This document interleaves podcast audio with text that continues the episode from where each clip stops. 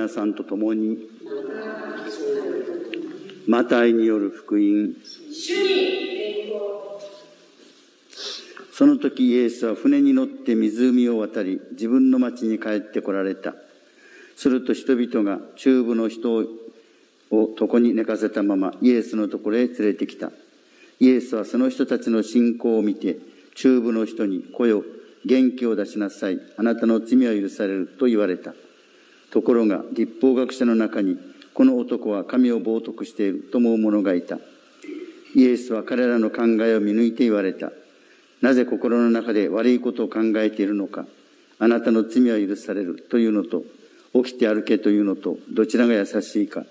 人の子が地上で罪を許す権威を持っていることを知らせよう。そして、中部の人に起き上がって床を担ぎ家に帰りなさいと言われた。その人は起き上がり、家に帰っていった。群衆はこれを見て恐れ、恐ろしくなり、人間にこれほどの権威を委ねられた神を賛美した。キリストに賛美。キリストに賛美。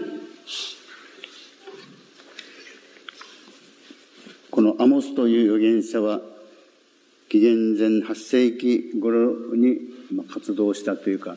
それもほんの一時期だったと言われます。まあ、ある、ある人は、いや、一回きりだった。まあ、一回がどれぐらい続いたかわかりませんが、少なくとも数ヶ月だっただろうと、非常に短い時間に、時間、期間に活動した人で、しかもこの人は書かれてますように、農民だったということで、まあ、昨日は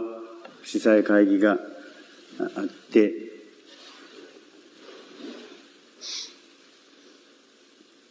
まあ、ここにもアンケートが来たりして、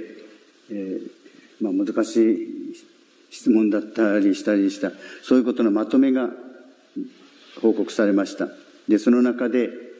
えー、気になったことは、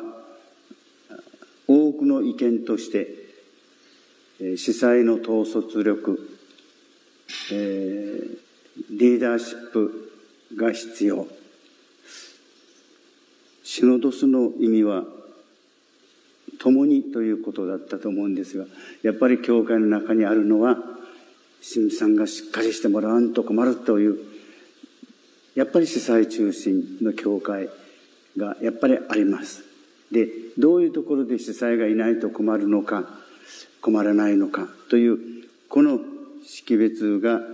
あって、そして一頃言われた下からの教会。これは、あの、えーまあ、非常に極端なことになったりして、えー、下からの教会、つまり民衆から、人々から神様が働いてくださるんだという、その上から下にという発想じゃなくて、やっぱりそこに生きてる人たちの現実から教会が始まっていくんだという、まあ、あの、ブラジルでしたか、あの、南米での解放の神学というのが始まったりして盛んに聞いた言葉でしたがあんまり下からの教会という言葉を聞かなくなりました、まあ、その中でこのシノドスという鹿児島教会やってることは共にということなんだと初め強調されてまあいつ、まあ、何年前だったかそういうふうになったんですがまあ皆さんもそうかもしれません。やっぱり新さんが声を上げないと始まらないみたいな教会は、まあ、この、えー、下からの教会じゃなく少なくともアモスが言ってるような信仰の共同体にはなっていないんだろうなと、まあ、思って、まあ、そんな悲観したわけじゃないんですが、まあ、期待するような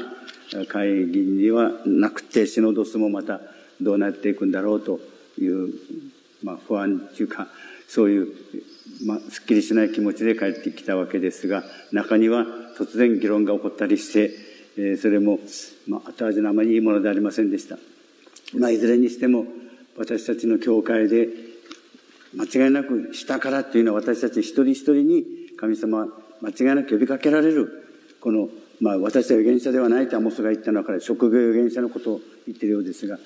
彼のような全く無名の人に神様を呼びかけられる。これは大きなメッセージかと思います。で皆さんも、えー、いや私たちはもうただの信者ですからという発想ではなくてあなた方一人一人に神様を呼びかけてくださる。でそこが、まあ、極端に言えば選挙の拠点になる。信者がそこに一人いたらそこが拠点になる。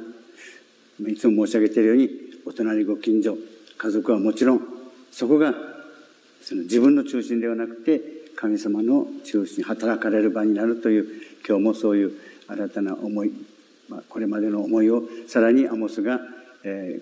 ー、語ってくれたような気がしました。今日も私たちが自分でありながら自分ではない神様の働きが第一になるようなそういう一日となりますように。